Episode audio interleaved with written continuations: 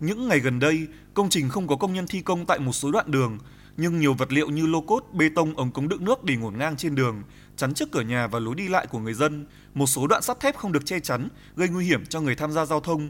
Gần 100 mét đoạn ngã ba Nguyễn Văn Công, Nguyễn Kiệm tuy đã tháo rỡ rào chắn, nhưng không tái lập mặt đường khiến việc đi lại của người dân gặp nhiều khó khăn. Nước cống tràn cả vào một số nhà dân bên đường. Bà Nguyễn Thị Phượng, một người dân sống tại đường Nguyễn Văn Công bức xúc. Ảnh hưởng cuộc sống của dân và thứ hai ảnh hưởng coi là đi đường. Thử xem là cái đường nó bé như thế này mà những cái ống nó to như thế này, người ta mấy chạy người tránh nhau còn ô tô đi nữa thì làm sao mà bảo chịu được. Tránh nhau ngã bùm bụp bụp. Trẻ con không có hè để mà đi nữa. Chặn như thế này hè gì mà để cho người ta lên đường người ta lại xuống đi bộ. Đi bộ xong hai bên đâm nhau, va vào người ta. Theo một số tiểu thương, trong khi thi công, bùn được nạo vét từ dưới cống lên đường, những vật liệu như sắt, thép, tôn đều để tại chỗ gây bất tiện và tiềm ẩn nguy cơ tai nạn. Buôn bán ế ẩm, nhiều sạp hàng không thoát được nước thải, mùi hôi bốc lên rất khó chịu. Nhiều tiểu thương buộc phải tạm ngừng buôn bán, chờ đến khi hoàn thiện công trình. Bà Cao Thị Nhung, chủ một cửa hàng bán đồ ăn sáng tại gần điểm thi công cho biết.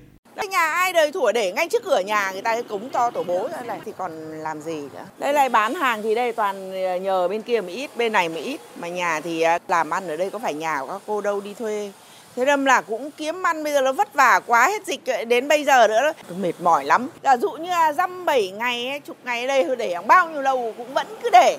Trao đổi với phóng viên, ông Ngô Xuân Bình, Chủ tịch Ủy ban Nhân dân phường 3 quận Gò Vấp cho biết, phường đã nhận được phản ánh của người dân về tình trạng trên và đã cử đoàn tới giám sát công trình. Dự án thoát nước đường Nguyễn Văn Công, phường 3, quận Gò Vấp có tổng chiều dài gần 2,2 km với kinh phí khoảng 60 tỷ đồng, được thực hiện từ đầu năm 2021, dự kiến hoàn thành trong một năm.